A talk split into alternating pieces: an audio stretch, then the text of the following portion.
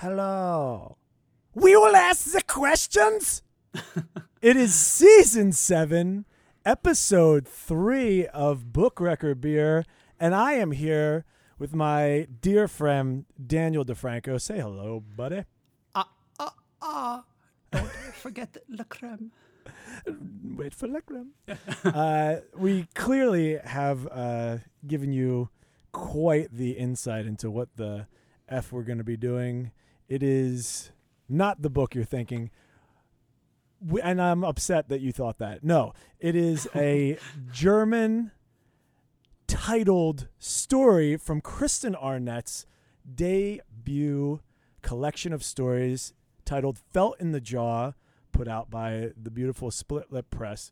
Uh, the story that we are going to be looking at is Lebkuchen, uh, which is, of course, a, uh traditional German dessert, much like a much like a gingerbread. Uh, so we'll be focused on that story. She has uh, a number of longer stories in this collection, so we're going to be looking at that one specifically. Uh, we are also because this was a a cast I meant more for the old uh, month of Pride in June. We have chosen the Flying Lesbians self-titled and only album from 1975 to accompany this story, uh, and we will be uh, drinking a few beers. It is the 150 year anniversary of Coors. I am drinking a Coors, as I like to call them, Yellow Bellies, Adolph Coors, Mhm. and of course Jacob Schueler, uh, are German immigrants who started this Pilsner style uh, uh, beer company um, way back in the day, and this one has been around for 150 years. So I that's why I'm doing didn't this. even think about that route. I am drinking a North Coast PranQster. You couldn't can't get further away from Germany than uh, North Coast out from uh, Fort Bragg, California. But it's a Belgian style ale. I was like, well, that's next door. That's next door. Yeah. Well, you know what I've done as well, uh, dear listener, is I've also created myself what I used to call the red ribbon. This is a uh, typically the way we do it would be a PBR and framboise from Belgium, Mhm. uh, but I did a Coors Original and raspberry framboise. Is that redundant? Does framboise mean raspberry? I think it does. I think it does as well. I said it because because the kriek is the cherry, right? Yeah. Yeah. So I've I've I've made myself redundant in that way. Um, dummy. In any case, Mhm. welcome. Uh, I'm very excited to chat to you about these. Um, I know that uh, I'm I am I'm very I'm very intrigued by how this is going to go. But before we jump in, I'd like to introduce Daniel as a uh, German confection. Oh. If he were to be a dessert, Is it okay? Are we allowed to do like German accents? Is that fine? I think it's uh, on the same par in terms of like uh, PC-ness. Is that what you're saying? Yeah. Yeah, I think in terms of that, it's the same as being like, "Hey, oh, dude."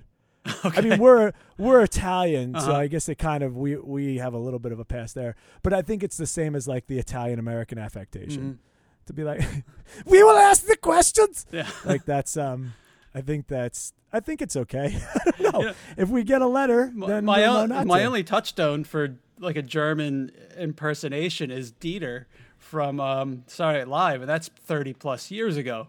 right. And I know that, Oh, listen, man. a lot of things don't age very Wait. well. What was funny in 93 is, you know, Is he the dude from Sprockets? Sprockets, yeah. Mike Myers, yeah, yeah. Dieter. Yeah. Sprockets was so good. Oh man, um, this is Sprockets.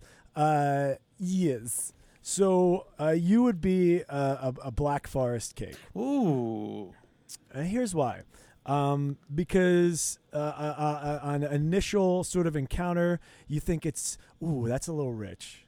That's oh, that's gonna be that's gonna be a little too too serious. Uh, what's going on here? Too he- maybe a little too heavy. And then when you actually have it, you you realize oh, this is a uh, there's only a, there's a few ingredients here, but it's precise. Hmm. And, it, and, and, it, and it's and it's a workman's. It's done really well, and and goddamn, is it is it um, is it delicious? It's it's it's a it's a well done, simple cake, preci- done with precision, I like that.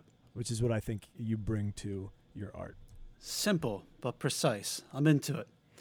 Uh, fun fun fact: um, there were a few years, uh, probably age 15 to early 20s, um, a, It's quite a few. a, a surrogate uh, father.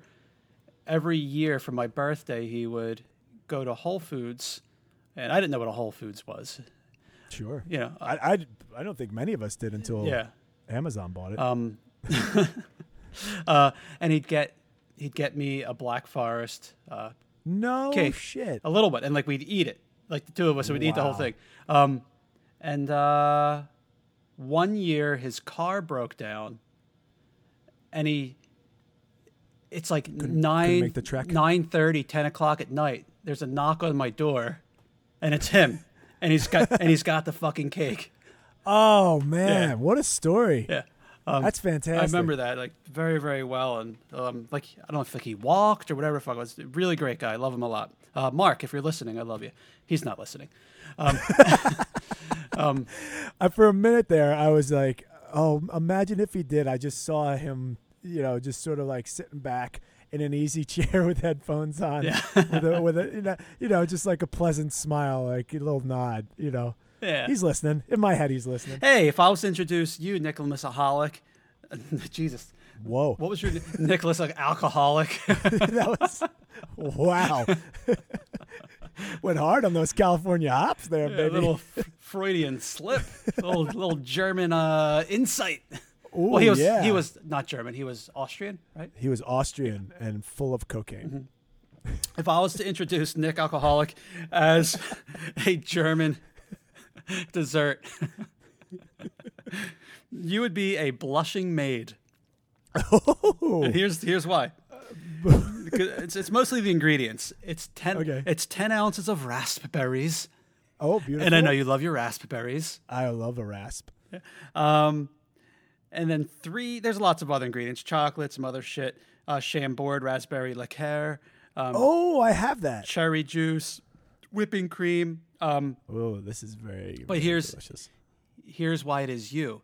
It has pumpernickel bread, beautiful. and as as as we all no one saw that coming. as as we all know, pumpernickel is loosely translated into devil's fart. as one as one knows, as one learns as a young child. Look it up. Um, you, you you won't because you're listening and you're probably you driving. me, good. If you don't, fuck you. Yeah, it's the truth. um, so um, you are the embodiment of something that, as it's cooking, it's like, hmm, well, that stinks. That's that's the devil's fart. that's aptly named. At first, at first glance, if, if you, but then when you get it, it's it's it's. Uh, I feel like I do the same thing for you every time. It's a thing that's Yeah. ah, this guy's a piece of shit, but at the end, he's actually really nice and sweet. It's fucking great. no, I, I, I, I really, I'm so interested in if somebody were to like years from now find this cast and go, oh, I'm gonna listen to all these, and then they put together like kind of who we are from these introductions. You know what I mean? That would be hilarious. That is Uh, a bored person with no other entertainment. hey, man, who knows? Yeah. Who knows? Yeah. What things might exist? That would be hilarious. Imagine if, yeah, I always think of that, like this in a dystopian world. Like if you you just have this one thing. I wrote a story one time where all they had was uh, DVDs of Pete and Pete, Mhm. and so their whole their whole world uh, view was informed by Pete and Pete. Um, it could be worse. It could be informed by like way worse. Joe Rogan or something. yeah, or I don't know. We could go on. on Hey, tangent. let's talk about this story by Kristen Arnett. Yes. Um, so this again is, um, I think, like literally the dead center of the collection, which I don't know. Uh, you've you've uh, compiled stories into into collections. What is your thinking on? Uh, I wanted to start with this sort of like very writerly uh, approach, but like, what is your thinking on how you put together a collection of stories? Uh, what is the middle one? It is is it a keystone, a linchpin? Is it uh, uh, one that you're expecting them to sort of breeze through if they stuck with you for the Mhm. first however many? What are, what are your thoughts on that? My thought is and I, I learned this, I think, from um, poets, Ooh. is that every uh, story or poem you put in your collection should be a one should be a story or poem that that could and should represent your entire collection. If somebody just opened up the book and let me just start with this one, you know, obviously, Yep. like we know, like we're gonna have stronger stories and ones that maybe we're more um, uh, we have a stronger affinity towards. Right. Um, so we're going to put those up front. So there is like a th- you know a rhythm and a flow, but I, I think that if you're putting a collection together, there shouldn't be anything that you're like, oh, let me try to sneak this by the reader. I'll just put it in the middle or put it at the end. If that's how you feel about a story, then it shouldn't be in your collection. what are you thinking? Right. Yeah. I, I, I, I absolutely agree. I, you know, because I've read uh, at this point quite a few short story collections. I didn't read any before Mhm. entering the, the MFA program. And one thing I'll say is like, who needs to be published that badly that you're like, I need to make this page count, all right? I'm just, I need to get something out there. That Nicholas Gregorio. precisely. But like, Hold that- on, hold on, hold on. oh, Daniel. okay, Ah, I just wanted to. That was his impersonation of me giving giving him a hard time. Right, exactly. Yeah. Um, well done. We needed that in there. Now the cast is complete because that contribution's in. Um, that's that's the he's at hundred percent. Um, but yeah, I I have read a few where I've been like, why the fuck? You know, why the fuck? Mhm. You need to have everything standalone. I'm of the exact same mind, and it's interesting because I think of things as you do. I'm sure, uh, in comparison to uh, sort of like uh, how one approaches music and making a set list, perhaps, or even Mhm. like putting out an album, because that's a little different than a set. A set, you're trying things out and Mhm. whatnot. You you are fucking with stuff that might not be at hundred percent.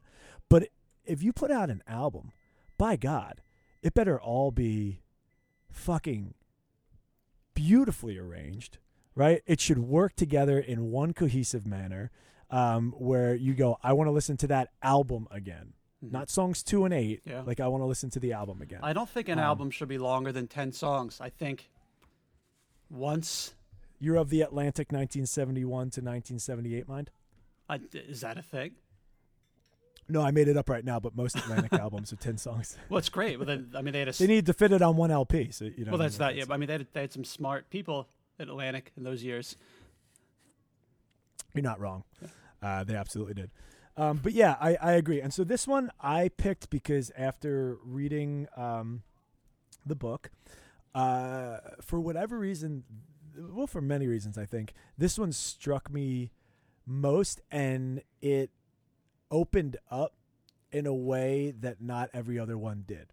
Um, and I know that you have very strong feelings uh, about this, and I do wonder because you hadn't read this Mm-mm. story, what your initial response was. Mine, very briefly, was, um, oh, that was that was interesting, and then, oh, now I'm thinking about this. Now I'm thinking about this. Now I'm thinking about this, and after it gets to like three or four of those for me, where I'm still thinking about a thing Mhm. and it's making me think of of more, um, I'm like, oh, that must have been pretty good. Mhm. Um, and then and and that's where I, I definitely that was my initial reaction was like, oh, I'm still thinking about this, and I'm thinking about it far more deeply than I expected to. Mhm.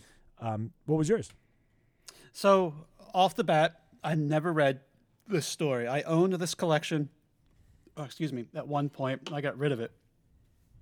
Right. Um, I th- think there was probably a lot of things at play. Um, mostly, probably my state of mind because I'm re- I read this story. First, I, I actually like the story quite a bit.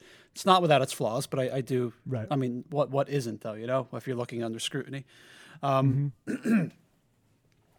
I think I wanted Arnett's collection to be something that um, it isn't. And I think that thing was good. I'm just kidding.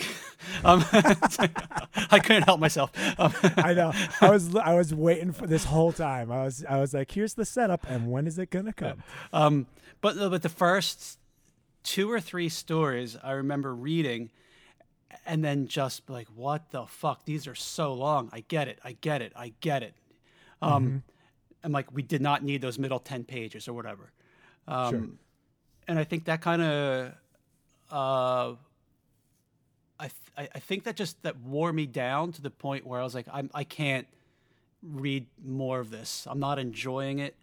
Um, Sure. and and it, Short story collections are tough in that way. short stories are tough, and I think that that also points back to me is that I'm I'm really more flash minded. Mm-hmm. Um, Oh, absolutely. It just kind of it's Well, you don't get sick of how many how many flash stories do you read a week for SmokeLong? um depends on the week. Sometimes you know 20, 25 maybe. But you're still talking about 25 stories Yeah, a week, yeah. right? And that's a distilled narrative. So I, I yeah, I think that's that's worth noting yeah. for sure. Um, so that said, um, I think her Twitter personality didn't line up with um, her short story persona. Oh, interesting, interesting. Yeah, And at the time this came out, she was like a a, a, a darling of Twitter, like highly rising, very funny, um, little snappy jokes about 7-Eleven. Every, you know, three and a half minutes she had a new one. Um, and then these are like serious stories. right. Yeah, yeah, yeah. Oh, I see. I see. Yeah, because I wasn't privy to her, like, yeah, uh, social media persona. When did this come out? 17, 2017? Yes. Okay, so and I know exactly my state of mind in 2017 was not good, and and I bought and I know that I bought this right away because I'm you know big big supporter of um, Split Lip even more so back then, Yeah. um, and I was excited for this. So anyway, that said, coming back to this, I was already like, oh God, when you suggested, I was like, all right, Right. all right. Yep. I read it groaningly. Yeah, you were you begrudged my choice. Yeah. Um, it's a good story. Yeah. It, remember that Shirley Jackson story we read, Possibility of Evil? Yes. Yeah. It has whatever that type of not I'm going to say sing-songy, just a just an easiness of like um it's just like world building. Yes. Yeah, yeah, yeah. and it doesn't seem like it's al- although the first although i mean we could argue that 90% of the story is exposition there's a lot of building and and at times it comes real close to like just just like a, a numbers Mhm. thing you know where it's like and she was 19 years old but she doesn't ever totally do that Mhm. it, it, it'll be it'll be a, a, a weird similar metaphor that she throws in Yeah. accompanying that that number let's say it's an age and or something that's what saves that's what saves it, exactly. Yeah. yeah Um, yeah. Yeah from a writing perspective yeah, so like the first couple pages is like all right well when's the story start you know? Mm-hmm. i don't think it actually starts until page three you know? Absolutely like the yeah, actual story. Yeah, she's she's totally, and I think that's one of the first things. So, uh, as as a brief summary, we have a family that is on uh, the cusp of a cul-de-sac in the suburbs. Um, they are the Dieters, Mhm. um, uh, and they are kind of like outcasted. We're not sure if they're self-outcasted, like if they just keep to themselves Mhm. um, pretty strange, uh, have strange habits. It almost seems like they're um, not like a monster type family, Mhm. but like they are. They seem antiquated in a more modern space. Um, Aren't- and the, aren't there only two of them so it's just the the father and the adopted uh, daughter, it's An- um, anja Anja, who's and- who's and the colonel right and the colonel, right? But her mother is sort of like a character that gets talked about Yeah, and she- popped in here she and there. passed away seven years She passed away. yeah Yeah, and and one presumes that perhaps the mother was, um, uh, maybe a little bit closer to Anja Mhm. because the colonel just is is like he he literally is like I don't know who she belongs to. She's adopted, you know, yeah at one point. So in any case, um, Anja babysits most of the children in the neighborhood, so she's known uh, to all um, the the mothers, which primarily seem to be uh, homemakers or stay at home Mhm. moms. Um, and one day, and this is sort of where the conflict and the the story sort of uh, uh, uh, rolls out of. Um, she walks in on two of the mothers um, having sex in the in the the bedroom Mhm. of the one mother Nina's house. Um, and so it's it's Nina and Bonnie that she walks in on, and the kids are like in the house, and Anja comes up to say that like um, you know she fed them X or Y, and this is what's going on with the children downstairs, and she doesn't react at all to having walked in on that. There's really no reaction whatsoever. She's extraordinarily um, muted, I Mhm. guess you could say, in terms of emotions and, and just the way she carries herself, speaks, acts. She knows what she wants. She just does those things. Like someone offers her something, she'll be like, I don't like this. It tastes weird. Mhm. And then we'll ask for like a peanut butter sandwich or something like that. Yeah. Right. So that's sort of her. Um, and that's where the story uh, as I said, sort of like rolls out of is is that encounter and what the moms do in reaction to it, and what An- Anja like doesn't do, you know, um, and and then and then you know we see it it uh, sort of like spiral from there. Hey, Um, do you? Th- Is that a good summary? yeah. Do you do you, th- Okay. do you think that Anja's autistic?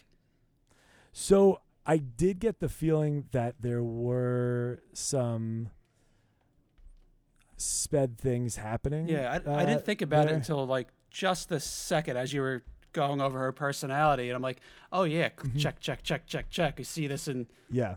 see this in our students, you know?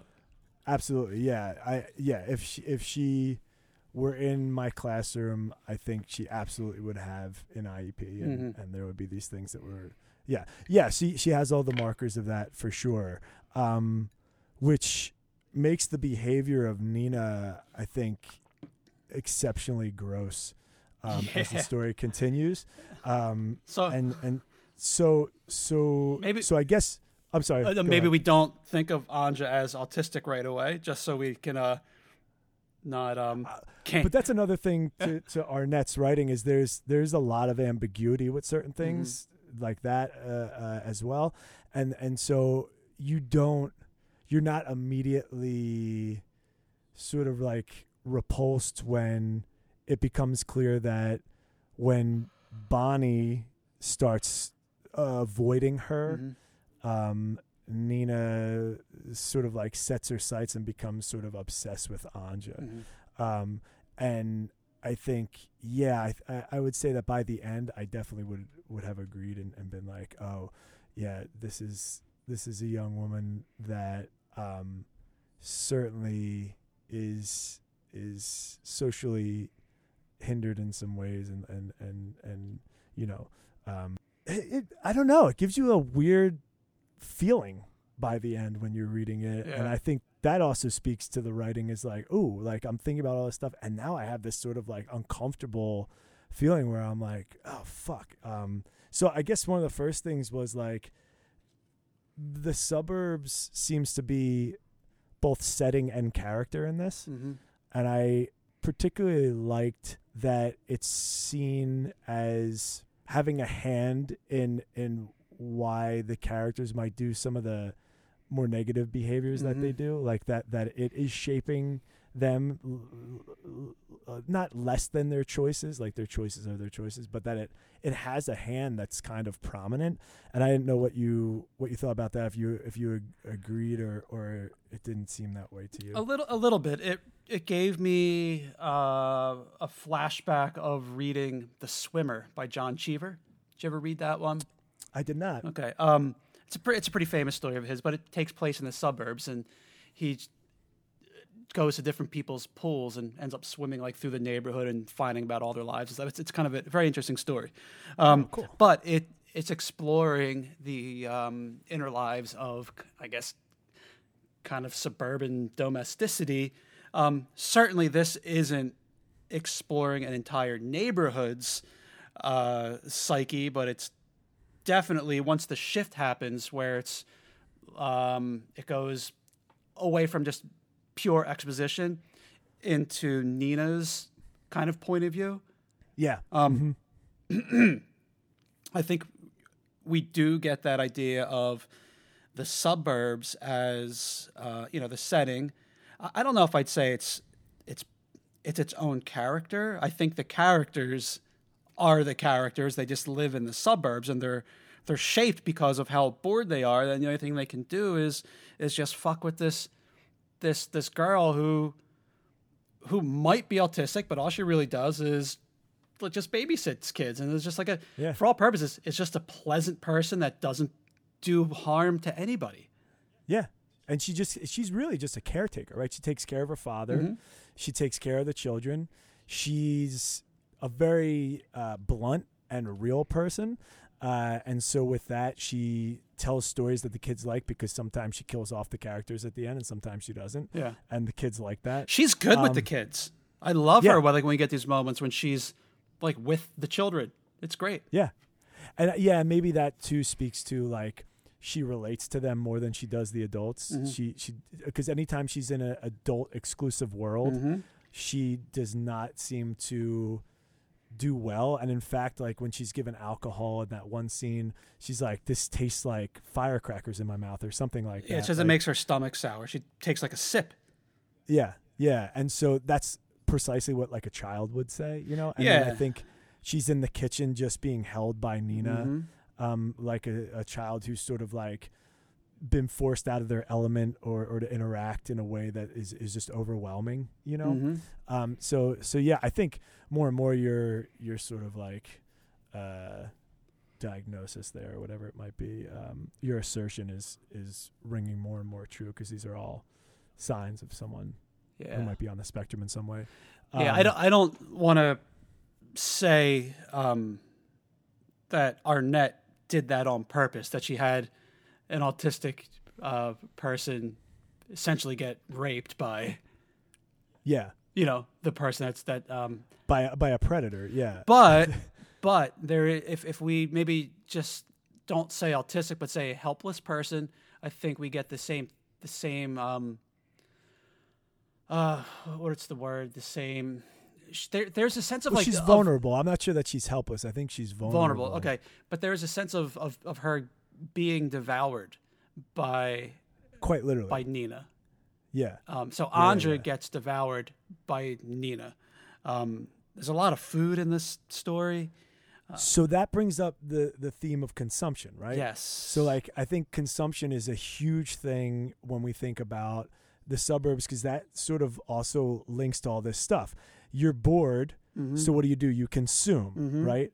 You uh you're consuming, but you're also having this rivalry with your neighbors or or these people around you where, you know, everybody's like outdoing one another with their yard or their car or their this or their that, right? And that actually begins to happen with Anja, where they're all trying to get her to come to their party, or they're trying to get like Anja's sort of the belle of the ball at one point. Once uh, Nina and Bonnie have this uh, competition between the two of them, where they're it's it's clear Nina's become obsessed with Anja, and Bonnie sort of wants to come back and be in Nina's good graces and affection yeah.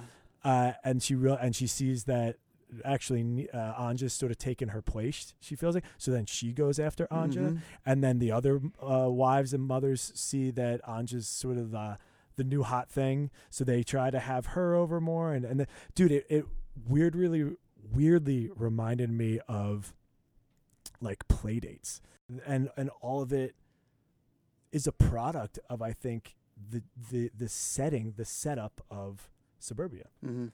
you know it's very it's very um that was one thing that i thought was kind of masterful was like the consumption like it's not costco it's literally eating Mhm. but it might as well have been costco or your yard or whatever it is um and i thought that that was that was really really really well done that in the end she sort of like literally eats her and then is going to all of her rivals doors to try and just like let me I've done this terrible thing. Yeah. I I need I need to be around somebody like me so that I'm not reminded of how fucking terrible that thing was that I just did. Yeah. And no one's there for it Mhm. because we're your rivals, we're not your fucking friends kind of thing. Yeah, You know? and then she won. Like, good, you got what we all wanted, Dude, you know what it reminds me of? and now we don't like you. Speaking of sprockets, it reminds me of that Saturday Night Live skit where Ben Stiller is is is out with his bros and he's like, "I bet I could get so and so in five lines or less." Mhm. Do you remember that? No. But he does it to one of the members of the Eagles, and and it's Will Ferrell, and Will Ferrell turns him into like a gimp, and he's like, "You eat like this," and he comes back to the bar, and he's like shivering because he just he got whoever I forget who which member of the Eagles it was, but he got whoever, and it wasn't Henley or what's his name, um, uh, but and, and he's just he and his buddies are all like real awkward, and they're like, "You did it, man." You got him Yeah. seven lines or less, and he's like, "Shut up!" Like he can't. He's all like fucking traumatized. Yeah, it's like uh, a, a a mile long stare and like seventeen cold showers. Mhm. Um, yeah, yeah. Um, I don't know. I think I think that that I thought that was really well done. That I was thinking about all this stuff from this like you know what it seems to be typical board housewife competition in the suburbs and you you won the thing that happened to be a very vulnerable person Yeah, you said it all, man. what the fuck do you think about the ending Um, I think it made the title tie in to the story. oh Which I because that was my next question wh- is what did you think of the title? which I always think is is um, you know how I feel about that. Title is part of your story, and I was so fucking important waiting for the Lebkuchen uh, to to to show up, that traditional german cookie and it did it. Where is it they don't eat one of them they had a million chances Yeah. to have I was one like, ah, that was Anja. That's Anja Yes. Dieter. She is the cookie. She is the cookie Um, yeah So the little german cookie I I think it's it's it's kind of cool that Nina, um, after she she does that to Anja, um, she doesn't actually eat her though, does she? the uh, the diction chosen is very much consumptive. Well, Like, no, she uh, bites. Uh, she she she like uh, uh, bites her neck and and whatever. Like, but like softly. Um, there's a lot of of like the way that she she writes it is is very much like Yeah, yeah, I, I get I get all that. Um, but she doesn't actually eat her. It's it's no. meta. It's not even a metaphor um, for eating her. She does consume her. You know, she squeezes her flesh. And, You know, and a lot of words like kneading dough, ripeness, um, fulfilled, devoured, precise bites, um, bitter taste. Like there's all of these things in that in that moment where Nina Inside of an apple core. yeah, like wh- when Nina is, you know, um, for all purposes, assaulting Anja, who's just She lying is, there. She literally is. She's just like not doing anything.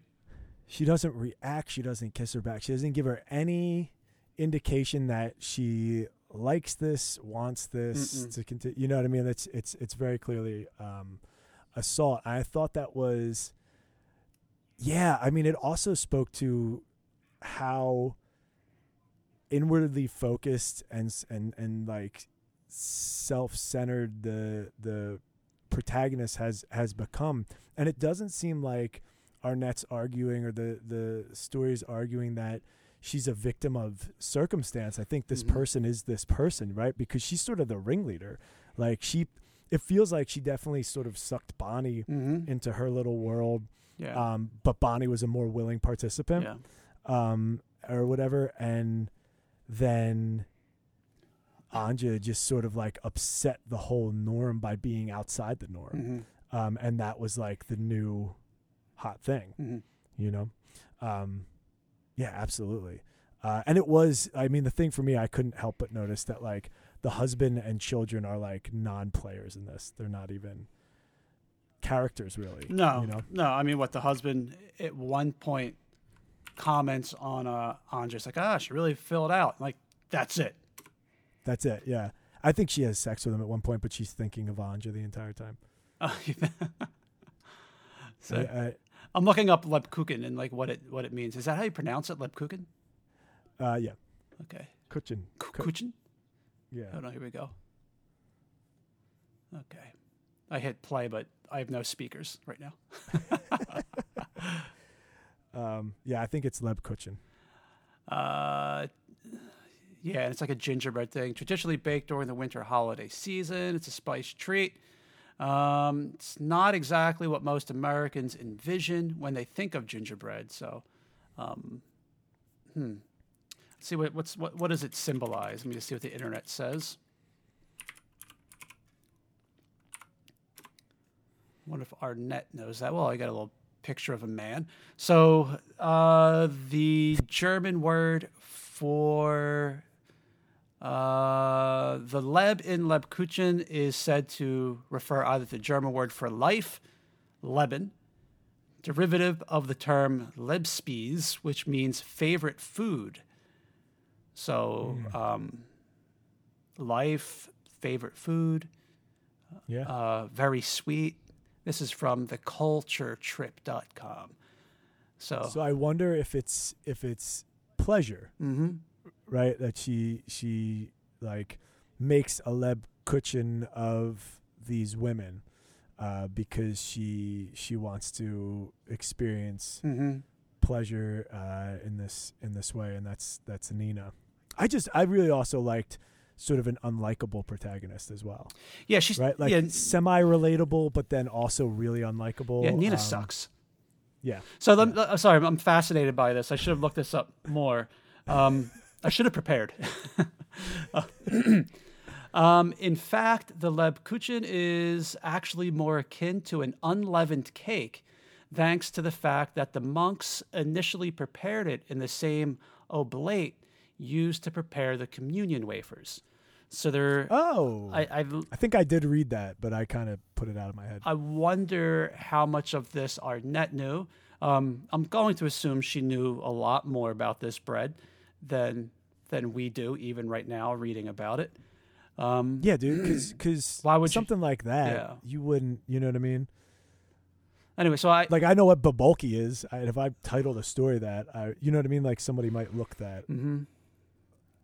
Um, I love it when a when a title has its own story and it makes you ignore the fact that uh, the protagonist or the, the one of the main characters rapes the other one.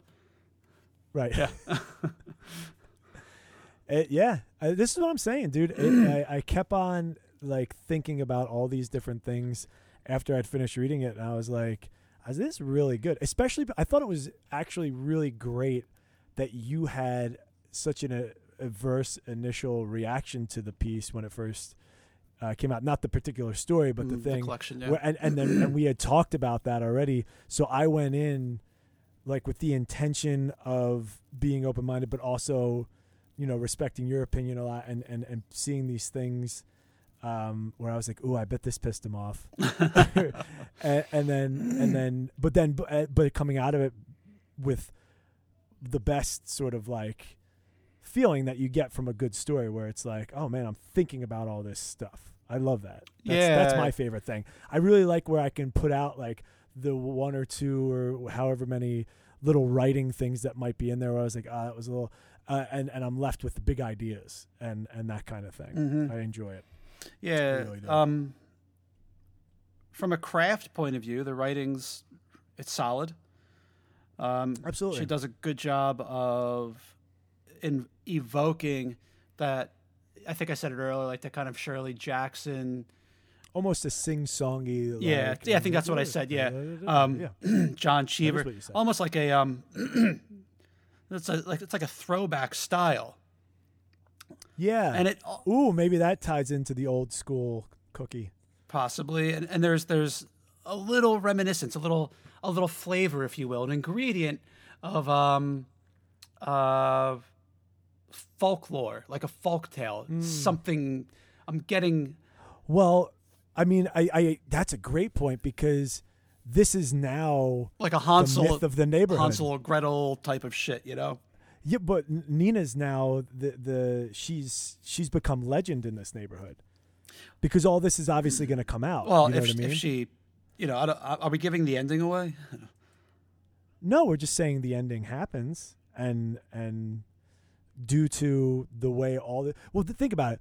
All okay stuff, I, I understand what you're saying yes okay you know what I mean? she Uh, is now going to be myth whatever story because every because we got the story, we know precisely what happened. yeah think of w- how far the neighbors are gonna run with this the details of this fucking story. Mhm.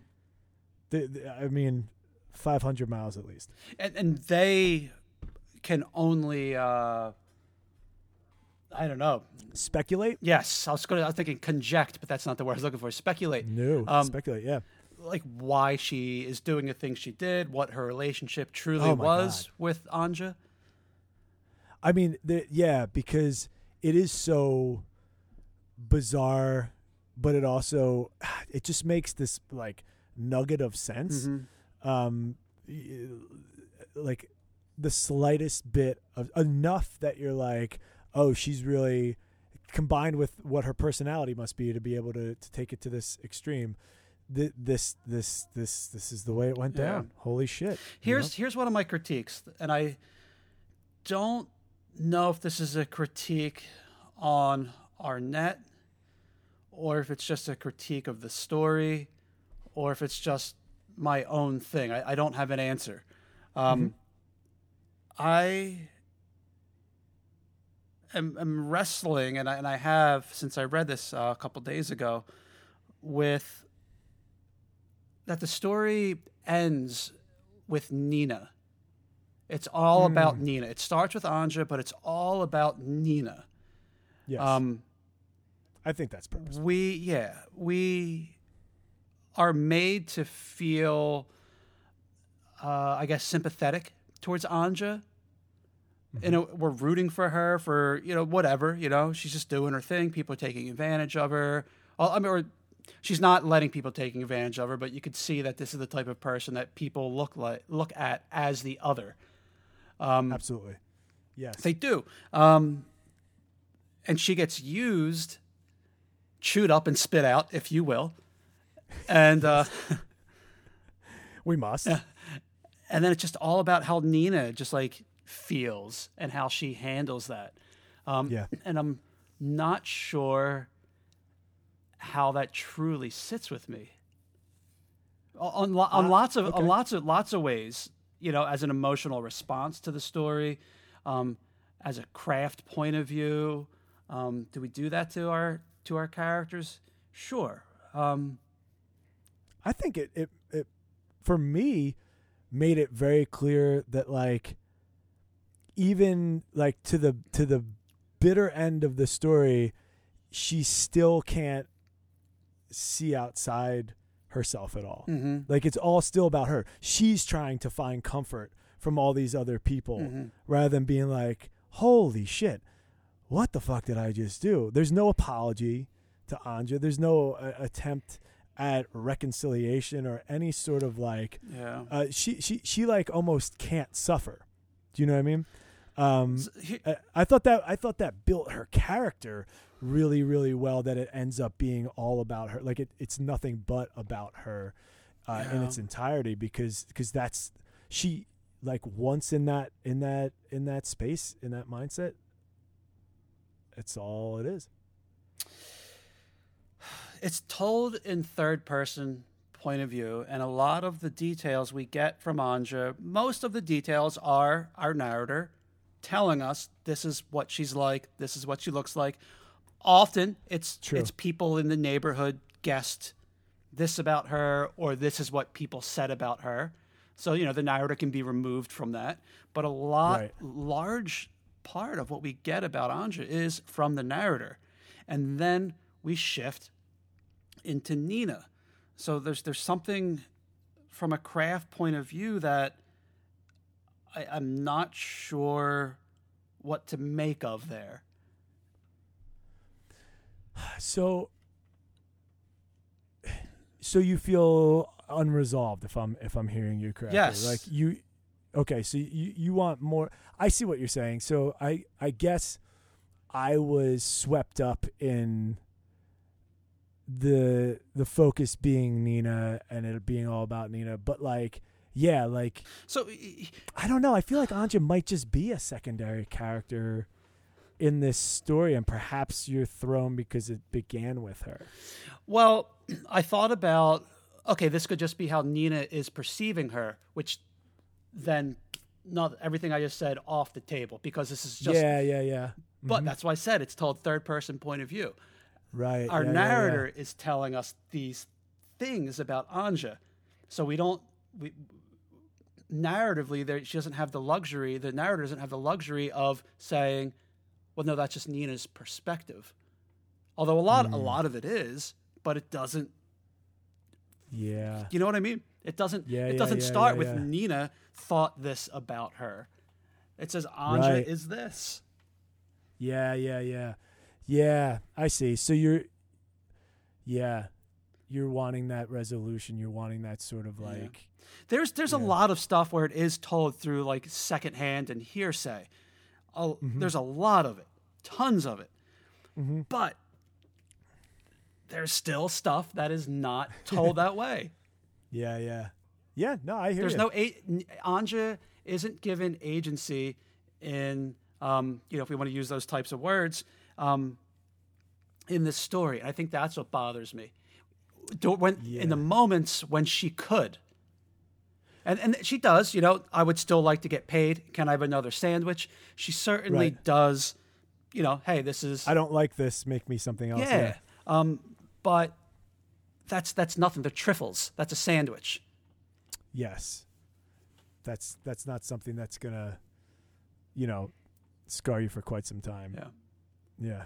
So I th- Yeah, I hear you. so I think that's probably I, don't know what to say. I to think that. that- I think I was swept up. I think that's just my my biggest criticism is the lack of. Uh, I I hate using these words like agency. I feel like Do we think that that was purposeful in that we're seeing that um, no matter kind of who it is, some other person or force is is going to be exhibiting it or, or exerting its will upon us, um, and and Anja just happens to be one of the most vulnerable, you know, that we can we can sort of highlight in that way. I mean I think that's that's evident, right? yeah, So yeah. I don't know. Maybe it's the thing that I just got to sit with. Yeah. No, I mean it's a great thought. I I that's one of those things that I'll often get swept up and and these sort of like you know, very important writerly things will will fly by me. Um Shit, I don't know. Maybe this is good. You know, I don't know. Maybe this is why Arnett is Arnett, and um, you know why. I really liked it. I thought it was great. I uh, that's my final thoughts. I, I really love this story, especially. Um, I think the collection's solid. This one for me just really stood out as as as a strong piece, and um, it and she's doing a lot. You know what I mean in terms of writing. I think there's a lot happening here, and I'm left with quite a bit. So Mhm. I I enjoyed it uh, profoundly. Well, I think now that my mental and physical health is light years away from where it was in 2017 when I read this, um, what a dark time in my life. Um, I don't know. Maybe if there's another story here that you really like, I'll I'll borrow your copy and read it. Yeah, man, absolutely. Um, I will. I will absolutely lend it to you for sure. Uh, yeah. Final thoughts. Good stuff. That's it. Yeah, it's And, my uh, final thought. Uh, gingerbread man. Yeah. I prefer not to. Ginger snaps. Bartleby. Ginger, ginger snaps. Um, yeah, I'm more of a snapman myself. It's very tough to get it the consistency that I like, but snaps are consistent, and I always know that that's the way they are. So yeah, baby. Moving forward, we are uh, jumping into the flying lesbians. So that this is a cool fucking album.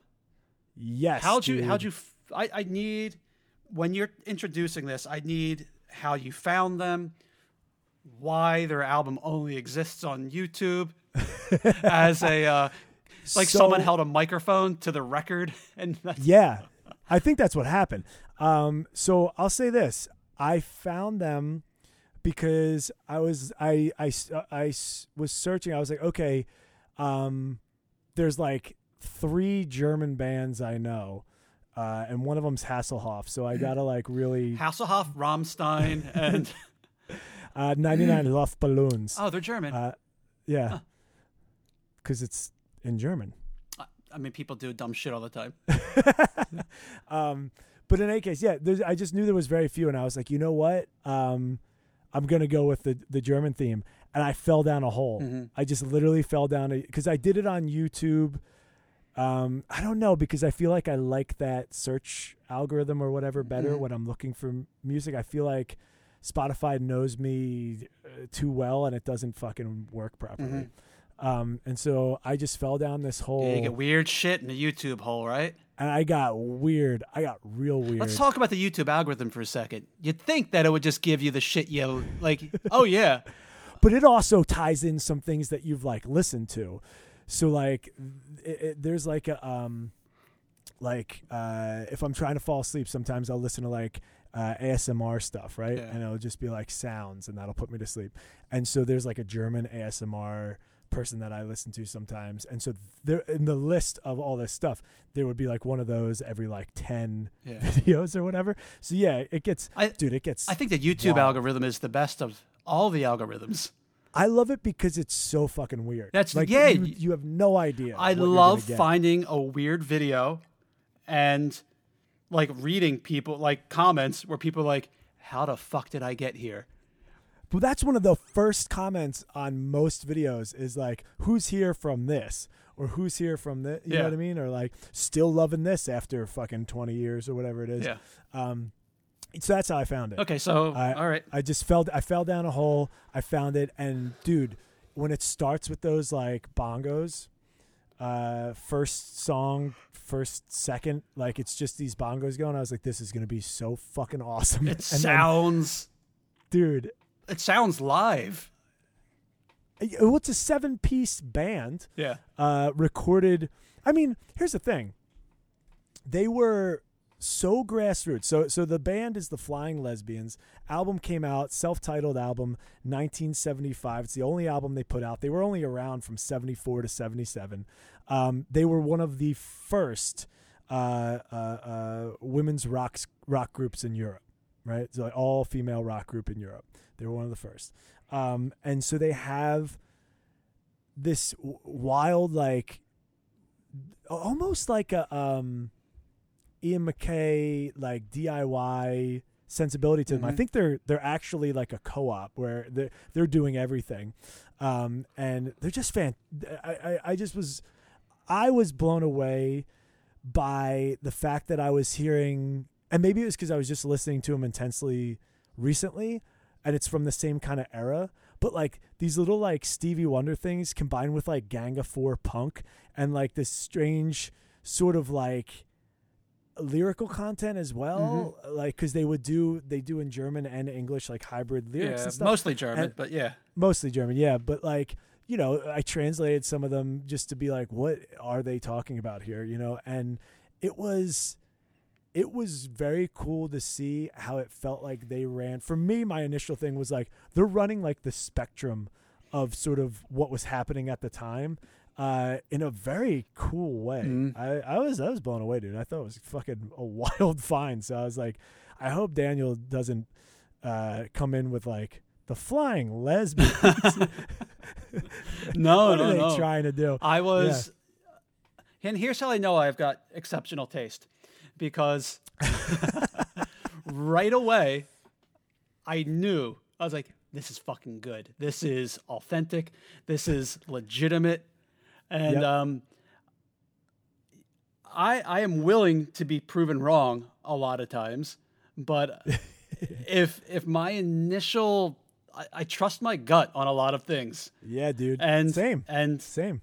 you know, uh, when my I, I, I met with Rick Rubin once. I don't know if I ever told you this. No. Um, yeah, I met him. How have we done seven years of this and that has never come up? So you know, Rick Rubin, like he's like he's like I've got exceptional taste. I just know what's good. Yeah, he's not a musician. He just is Yeah. like a feeler of good. So when I- stuff, when I vibes. When I met him in 2005, um, outside. Whoa, what was he doing? I don't. I was outside the Trocadero. I was seeing like, um, some like Queens of the Stone. some Age? shit like that. And he was outside, and he. ca- well, because he was with them around that. I get time. that must be it then. All right. Yeah. Um, I'm waiting in line. He's walking up, and he stops, and he turns and looks right at me in line, and we're like, "Yo, that's fucking. I think that's fucking Rick Rubin." And he walks right over to me, and he just put his forehead on my forehead, Holy sh! You fuck you. and he said, You're lying. and he said, You've got it, kid. Oh, you had me, you son of a bitch. You're such a sick fucking asshole. Oh, really? You made that up. Yeah. Oh, It's what we do. It's what we do. it is what we do. That's hilarious, though. You, you absolutely, dude. I was right there until un, until he walked over to you. I was I was with you. Um, no, dude. You you you. I'm the, I'm the same way. I I think I got 30 seconds in, and I listened to a bunch of stuff, and I think I did a couple palate cleansers. Like I smelled some Mhm. coffee beans a few times, and then and then this one popped up like right after one of those, and I was like, this is great. I was like 30 seconds in. I was like, this is fucking great. Mhm. They're doing, and it was like, because I didn't even look them up obviously until Mhm. after I'd listened to the whole album, and then I looked it up and I was like, oh, this is so fucking cool too. Mm-hmm. Like, what a way to conduct yourselves. Yeah. fantastic. Um, I yeah, I think We found. I don't know, what you, would- you found something. I dude, and for me, I think that's something worth mentioning. He's like, I rarely do that. Yeah. I'm not really I'm not the one usually. Like I have a couple friends who have always fed me stuff. Mhm. And and it's never been me like I've I can say I can count on maybe like my fingers how many bands I like are in my heart of hearts Mhm. of music I love that I found Yeah. you know? Uh, all the rest have been given to me.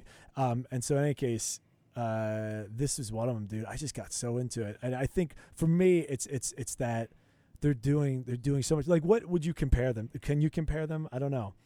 Did you have any things that popped up? Um, nothing specific because it it it was like a lot of different things, but it was all like so cohesive. It reminded me a bit of um, certain parts of Hendrix's set during uh, Hmm. Woodstock, mostly probably because of the bongos, probably. And Yeah, you know, he had yeah. that large ensemble for Woodstock. He had like a whatever, a twelve person band, whatever. Um, had like a whole bongo group, you know. right Um, yeah yeah yeah There's some of that, but then like that old timey piano stuff kind of reminds Yeah. me of. there's a little bit of that jazz Yeah. influence too yeah I, they, they- I thought you'd really dig those songs that had a lot that were a little heavier there. I was like, oh, he's gonna love. so they certainly did in no way, not even for a second, sounded like the Beatles, but it gave me right. um, like how if you look like if you watch the Let It Be documentary or you you you know you're a Beatle guy, when you hear him just like goofing off, like just kind of Yeah. like just this joy of just like musicians just kind of you know when they just when they're just linked.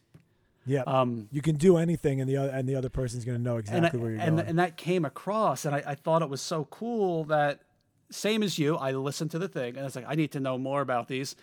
what um, the fuck is happening? Uh, I need to know more about these. That's not even. Saying, I need to know more about this band. Um, yeah. And the things you just said, they Well, these songs, yeah. they weren't even a group until two days before their first gig. It's Because you you know this stuff, right? Yeah, I looked at the whole fucking Yeah. Wikipedia. If you support it, go for it. But Yeah. you know, I like. I read their dude, I- Wikipedia, and then I went to their webpage, which is weird that they have a webpage. that is so strange. Um, so the the Cliff Notes version is there was this women's only Mm-hmm. music fest in Germany, and some British band that was supposed to be playing um, dropped out like two days before the festival. So the organizers knew that these musicians were kicking around and that they could play. It's like, hey, can you guys play? So they practiced twice and then played this gig to 2,000 people, which is, um, listeners, a 2,000 person gig is like you could live off of those. So if you, if every town you went to was a 2,000 person gig, you have a career. All career. you need is five thousand people to consistently come see you and support you by buying your album and your merch. If you have five thousand yeah. fans, Not, this used to be the number. This used to yeah, be the number. not all in the same Yeah. city. correct. Yeah. Yeah, yeah. J- in general, Yeah. right? That consistently do that. You can, or you could. This is years ago now that this statistic came out or whatever. You could sustain yourself. Dude, it's nuts to start. It's like LCD Soundsystem was kind of the same way. Yeah. They were all these these punks, Mhm. and I think their first show was some huge festival in Europe, right? I think Britain maybe, um, and it was to tens of thousands of Yeah. people, and then they would. But th- that it, it just remind I I did. I'm glad you triggered that. I did want to mention that. Like it reminded me a little bit of something like that, where it was just we're a thing, and dude, but it's weird. Their first album, like they noted that it like their only album, right? That it that it did well, but it only sold seventeen thousand. yeah. I, I guess I say only, and I'm not like you know noting like streaming inflation. This isn't streaming. I couldn't even find it on Apple Music. Uh, No, no, no. I'm saying to say it only sold seventeen Mhm. albums in 1975. Right. I, I understand. I'm just saying. You know, and uh, and and now you can get a million plays. So it's it's just it's a weird. Uh, I don't think it's there's not a conversion for it. And their second gig was to 34,000 people. it's crazy. Or, or whatever. So It was like, it was like nuts. two months later, they were playing to 30 something. But imagine having that response because that's the thing. A gig. That's a mind fuck for a bunch of, like you said, DIY. Just, we're just living together. We're just kind of a bunch of pals. We're just playing music. Yeah. And all of a sudden, it's like, oh shit. That's such a mind fuck. Why is this not? uh, why is this not? Why is there not like a a, a, Documentary? Yeah. Maybe I there is. no Maybe there is. We just don't. we're so new to this scene. I mean, we've been we've known about it. I think I together for two weeks. Uh, no, you just sent this to me. I would check the email. I am less than 24 hours with this group. Are you serious? I didn't listen to I it thought until I, that- earlier. I thought I sent this like last last week or something. I don't read my emails. I don't fucking know at this point. Wait a minute. Wait a minute. When did I say it? Uh, two days ago. Yeah, there you go. That's how much I sleep. Two days ago, I sent it. I thought it was two weeks. Sunday, not even, not Holy even a full 40 hours. It was Sunday, July 9th at 9:05. Listener, it's only 8:12 right now. I had, dude. I had found them maybe a couple hours before. All right. So it's been we both known about them for 48 hours. I've known about them for 48 hours, you a little less. Holy shit. Um Yeah, you're you're gonna like you're like the bigger fan. You've got you've got 23 more hours. this is a dude, this is a band where absolutely that would be that would be a thing. Be like, "Oh yeah, well, I'm I'm I'm more familiar with them. I was I was there on Sunday. yeah. I didn't get to them till Monday. I didn't get around. Had I seen the email though, we'd be equal fans. Um, yeah, dude, I, I highly suggest it. Anybody that's interested in well, this is one of those things too. I don't know if you remember, there was a DJ for Drexel Radio Mhm. who on Thursday mornings, I think he started at four or five in the morning, Mhm. and he would sign off at eight or nine. Um, he was real into deep diving in the 70s Mhm. um, and like early 80s. Uh, I don't think he ever really touched the 60s, but it was uh, like loosely punk or what we now call indie Mhm. kind of stuff. I think this would have fallen in it, but or like experimental. He had, uh, you know, he play like he wouldn't even play just to put it for the listener, right, or a music aficionado. He wouldn't play can Captain Beefheart like stuff like that. Like you wouldn't play that. It would be stuff you had literally never heard of. It's like a few jukeboxes in Philly Mhm. like you know what I mean, like the standard tap jukebox Yeah. or the South Philly tap room jukebox. Like you go in there and you're like, oh, fuck, I thought I knew music, Yeah. and then you're like, I know three albums on this entire jukebox. Yeah.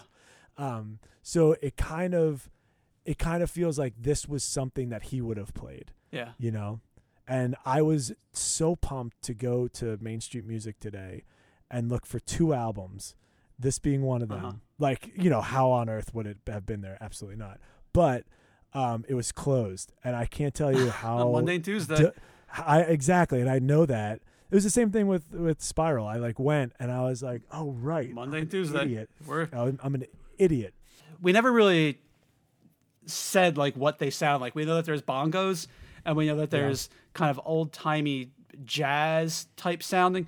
And then the last track, um, Shake It Off, is like unlike all of the other ones, yet it sounds Yeah. so fucking cohesive. it's bizarre It's like a really So- cool f- folk song, but like a good folk song. So like if you've ever listened so to me it was interesting because I was getting the like I don't want to say orchestral influence of like what a Stevie Wonder album kind of sounds like. Mhm. You know what I mean? Where all this there's all this instrumentation, but I picture all the instrumentation of a Stevie Wonder album and combine it with like the the like almost talking kind of lyrics of Gang of Four and the rhythmic sort of like punk uh, esque aesthetic from the 70s that isn't the screaming loud bashing but is more of just the like avant-garde. Is that a, a good uh, term for it? I guess like uh, uh, approach to writing a song. Like you have a steady drum beat Mhm. you're not really fucking with that in terms of tempo or or dynamics that much. Um, but on top of it you're layering all of this instrumentation that somehow is touching a number of genres at once. You know, I, I bet we could probably just play a little bit of it because imagine getting There's- sued by the flying there's no. Co- i would be so I would be surprised if this was copywritten. You know, I mean, just, I'm just gonna. I don't know where this is. It's like halfway through the album. I s- handed off the YouTube from my phone to my um computer. So here we go. Let's see if this comes up. Just to give you a Yeah. taste. play, play a little taste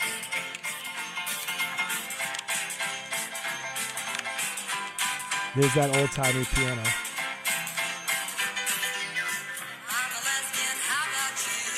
Uh, that's great. I'm a lesbian. How about you? All right, so there's that one. Let, let me scan forward. Like that's cool. That's driving. yep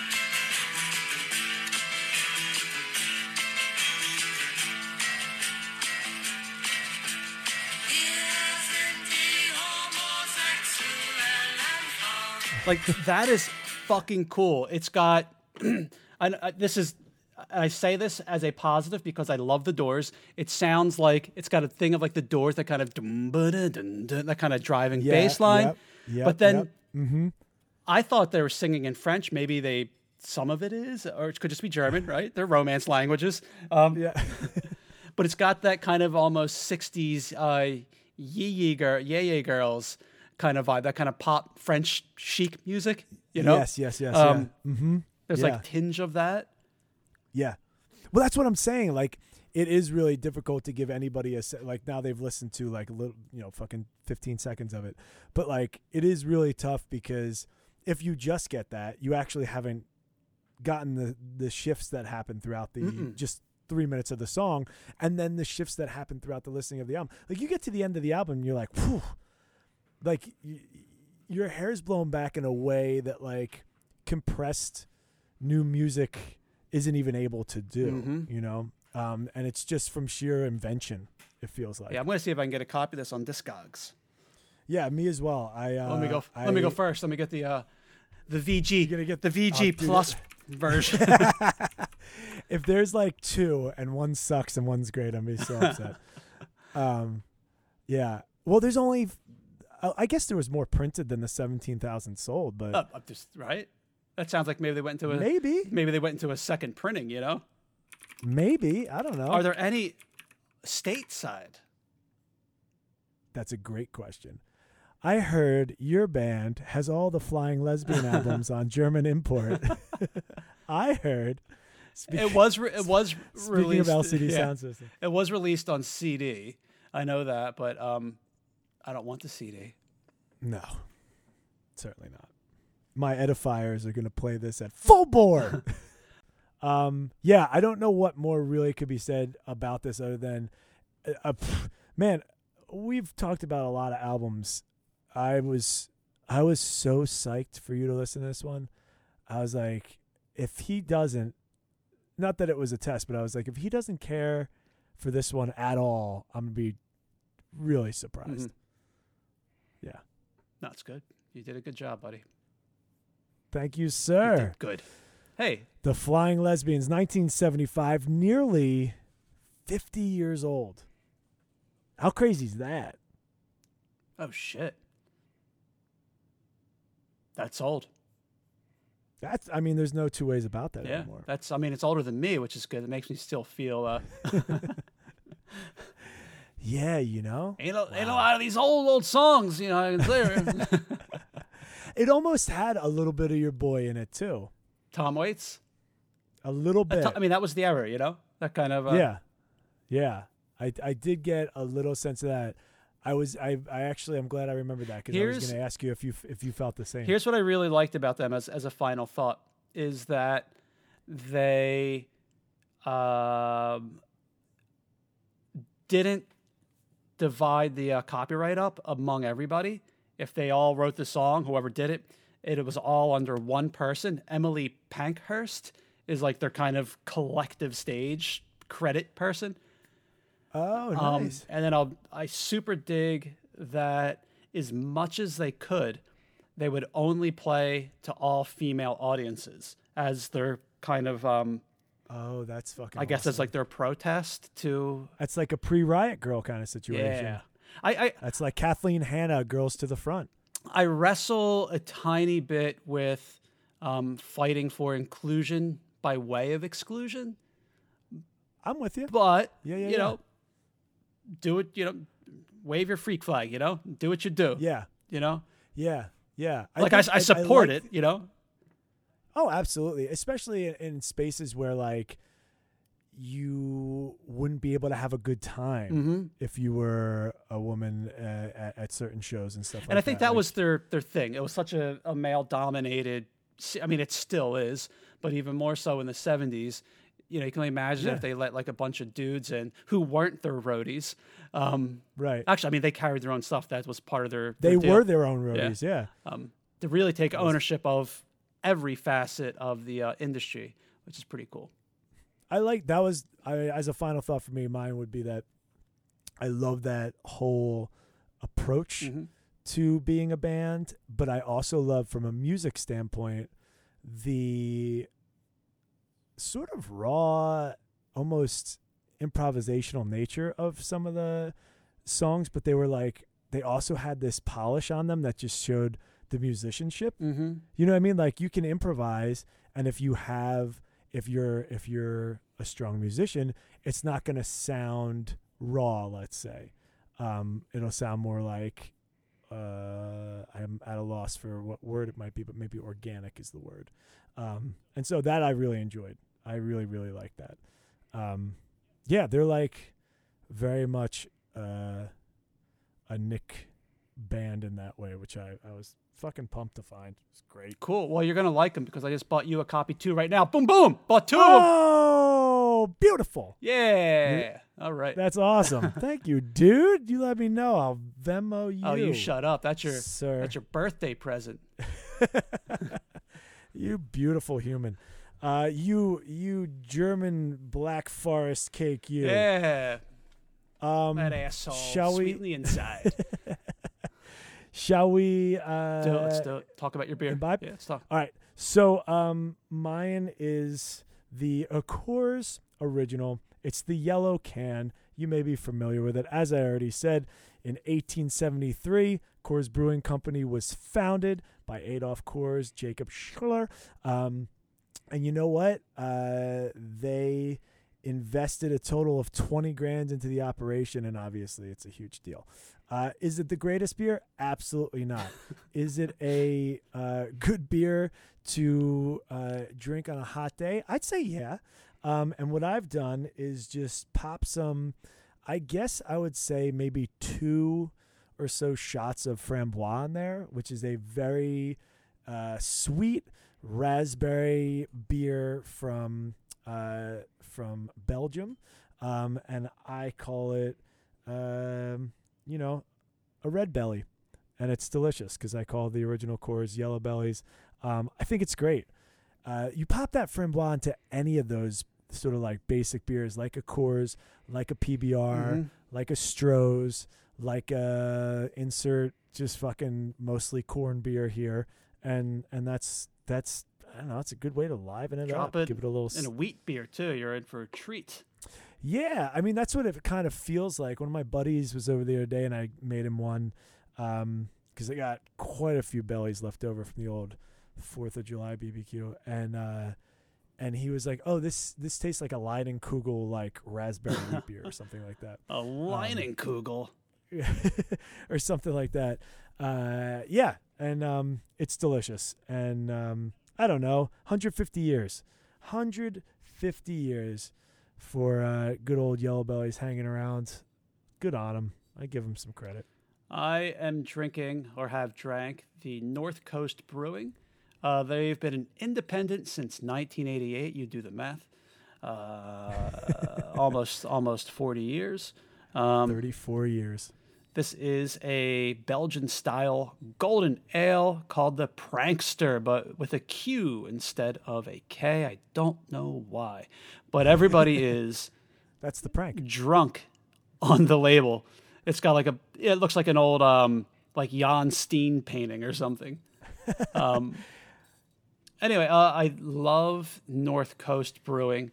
Um they so the Belgian style golden ale it tastes you know like a um uh, I'm trying to think like your um, not quite like a triple, like a Tripel Karmeliet, but sort of like maybe your Leffe blonde, but a little bit more, um, It's very malty though. The Goldens are very malty. I find. much more malty. Yes, yeah, so that's what I was thinking about a Tripel Karmeliet, but it's not a triple, you know.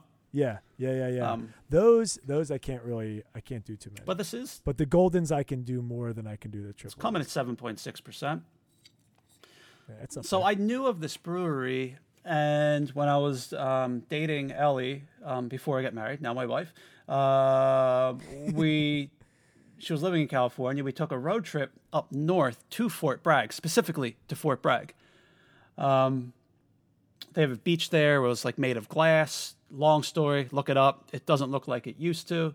Uh, it's oh, you told me about yeah, that. it's not as beautiful as it was probably like in the 60s and 70s. Um, I mean, we, we went both nights to the brewery. That's where they're, they're located, and we we drank all by the glass beach. yeah all of their beers. Oh, that's cool. and I was in a bottle shop over in Narberth yesterday, two days ago, and uh, they had a whole slew of North Coast beers, and I was like, I haven't No I haven't seen this many in one spot since uh since since You were at the since brewery? Fort Bragg. so Not to brag. yeah, I got a few of each, and uh, I'm really excited to have drank this again. Uh, brings me back to, um, I think it's what all good art does. Is it is it is it warms you and brings you back to uh, a time, and and if you're lucky enough, a, a a place that you love as well. Yeah, yeah. That you're able to inhabit uh, a memory or an experience once again. Yeah, Absolutely. there's a German word for that. It's not pretty, so I'm not going to say it. It's not kismet, is it? No, it? I don't, I'm making it up. No, that's There's oh. Yeah. Got me twice. You fooled me twice. It's just not a pretty language, you know. No, no, and so that's how you fooled me. Yeah. Good stuff. Yeah. Uh, final thought. I think that for me, a way to connect the story, the beer, and the album is is to be unabashedly oneself, and people will take that for what it is and take the pieces and consume what they want from it, Mhm. and and that'll be that'll be sustenance for one, a few, or many. Well said. And that's well said. There we are. All right. Um, I've got a rating system. Beautiful. You ready? I am. Okay. Um, are you familiar with the not German bread known as monkey bread? Oh, dude, it was like one of the first things I ever baked. Absolutely. Um, I can't find a definitive answer on how many pieces of bread are in a piece of monkey bread because it's right. Was why would there be a definitive number? Um, I bet a Pillsbury. can Like, I was looking that up, but I couldn't find. What What do you think? How many do you think is in it? That's a really good point. I would It's say. like guess the jelly beans, right? I. You know what? I'm gonna go um, with like. I'm gonna even number it at 40 per per tube. per tube, right. because I'm thinking that you cut it into, um, uh, eight or nine equal things, and you cut each of those into quarters. Yeah, okay. I give Kristen Arnett's Labuchin Um, 34 out of 40 pieces of delicious monkey bread. Nice. I give.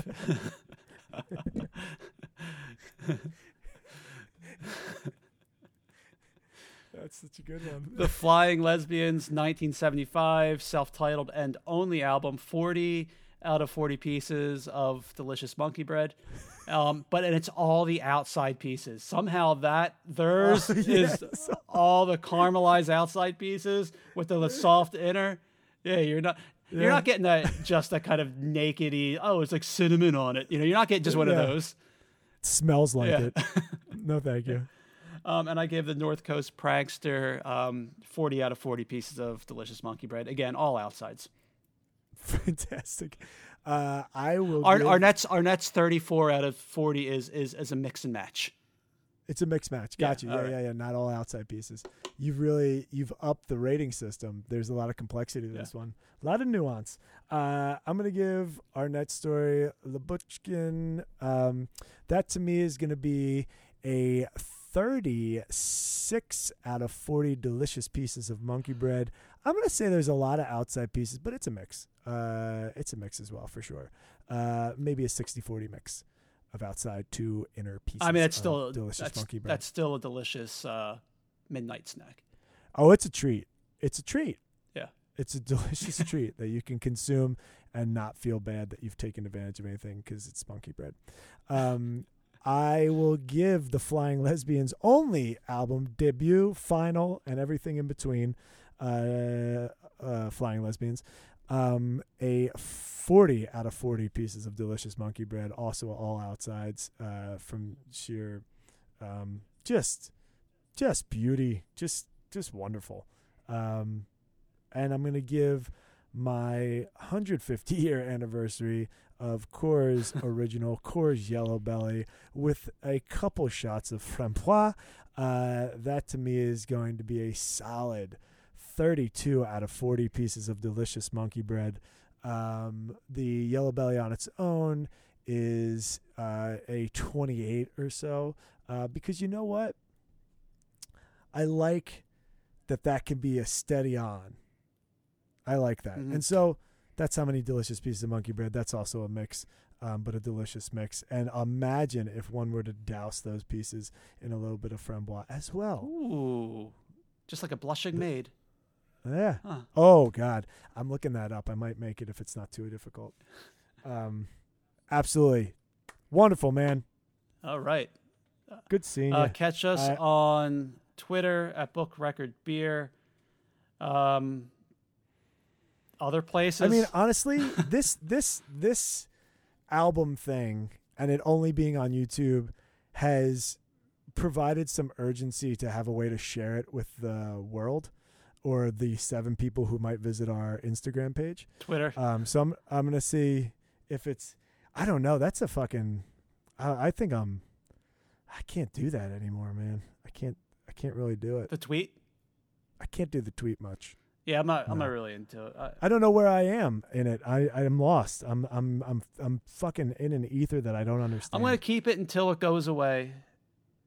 Yeah I use it. yeah or something better I use it. it You know. the same as I always have, which is seldom. Yeah yeah yeah. I don't even have the the you know uh, motivation to check it or anything. I don't know. Yeah. But I do like I do like Instagram a bit more. So we'll see. I'm gonna look into it. We'll see if I can right this wrong that you've that you've cast upon us. Yeah. don't make us. Don't make us four years old. Obviously. Uh, All right. Yeah. Hey. Sounds great. Bye bye. Mm-hmm. I will say the salutation. bye bye.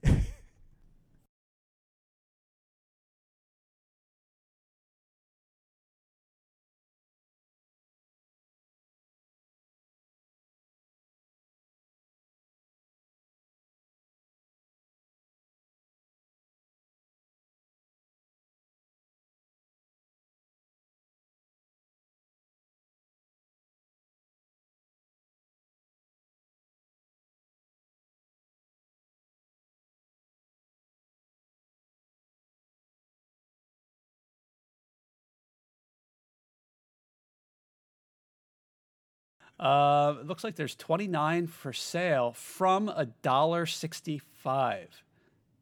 So one's just These folks have no idea what they're giving up here.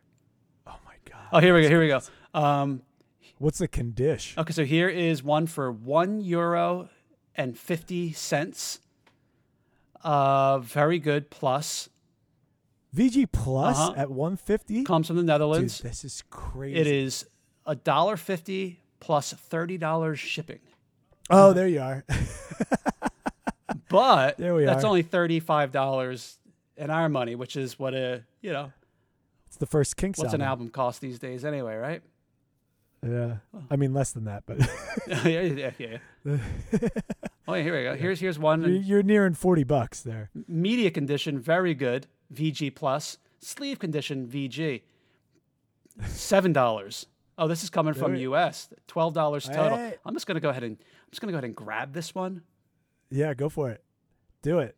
Live on the cast. Twelve ninety five Beautiful. and What a s- nice and snatch. done. nice snatch. Yeah, baby. Good stuff.